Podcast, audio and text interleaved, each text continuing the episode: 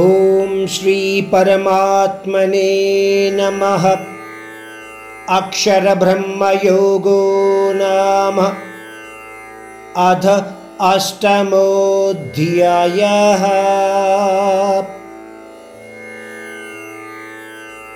अर्जुन उवाच किं तद्ब्रह्म किमध्यात्मं किं कर्म पुरुषोत्तम अधिभूतं च किं प्रोक्तम् अधिदैवं किमुच्यते।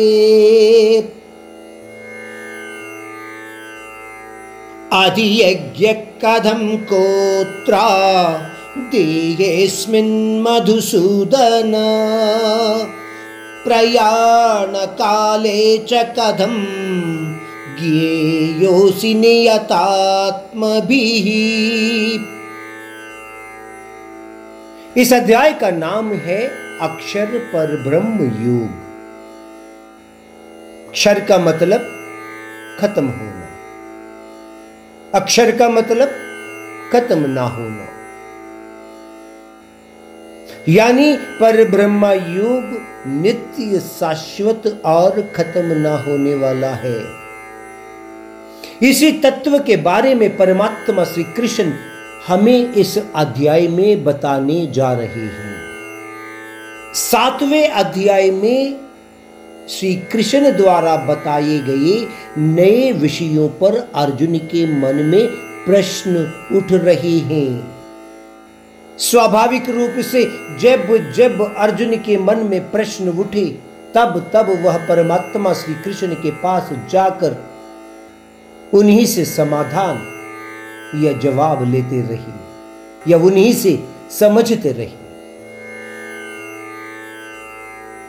तो परमात्मा श्री कृष्ण से अर्जुन क्या कह रहा है? कहने लगा कि हे कृष्ण, आपसे कहे गई यह अधिभूत, अधिदैव और अधियज्ञ क्या है जो आप बार बार ब्रह्मा पर ब्रह्मा कहते रहते हैं? वो कौन है? कर्म क्या है? जीवन के आखिरी समय में लोग कैसे आप में ध्यान लगा सकते हैं या याद कर सकते हैं? आपसे बताए गए यह सभी विषय मेरी समझ में तो आ नहीं रहे हैं। श्री कृष्ण, आपके मुझे विस्तार से समझाने पर ही शायद मैं समझ पाऊंगा। एक और बार श्री कृष्ण से अर्जुन विनती कर रहे हैं।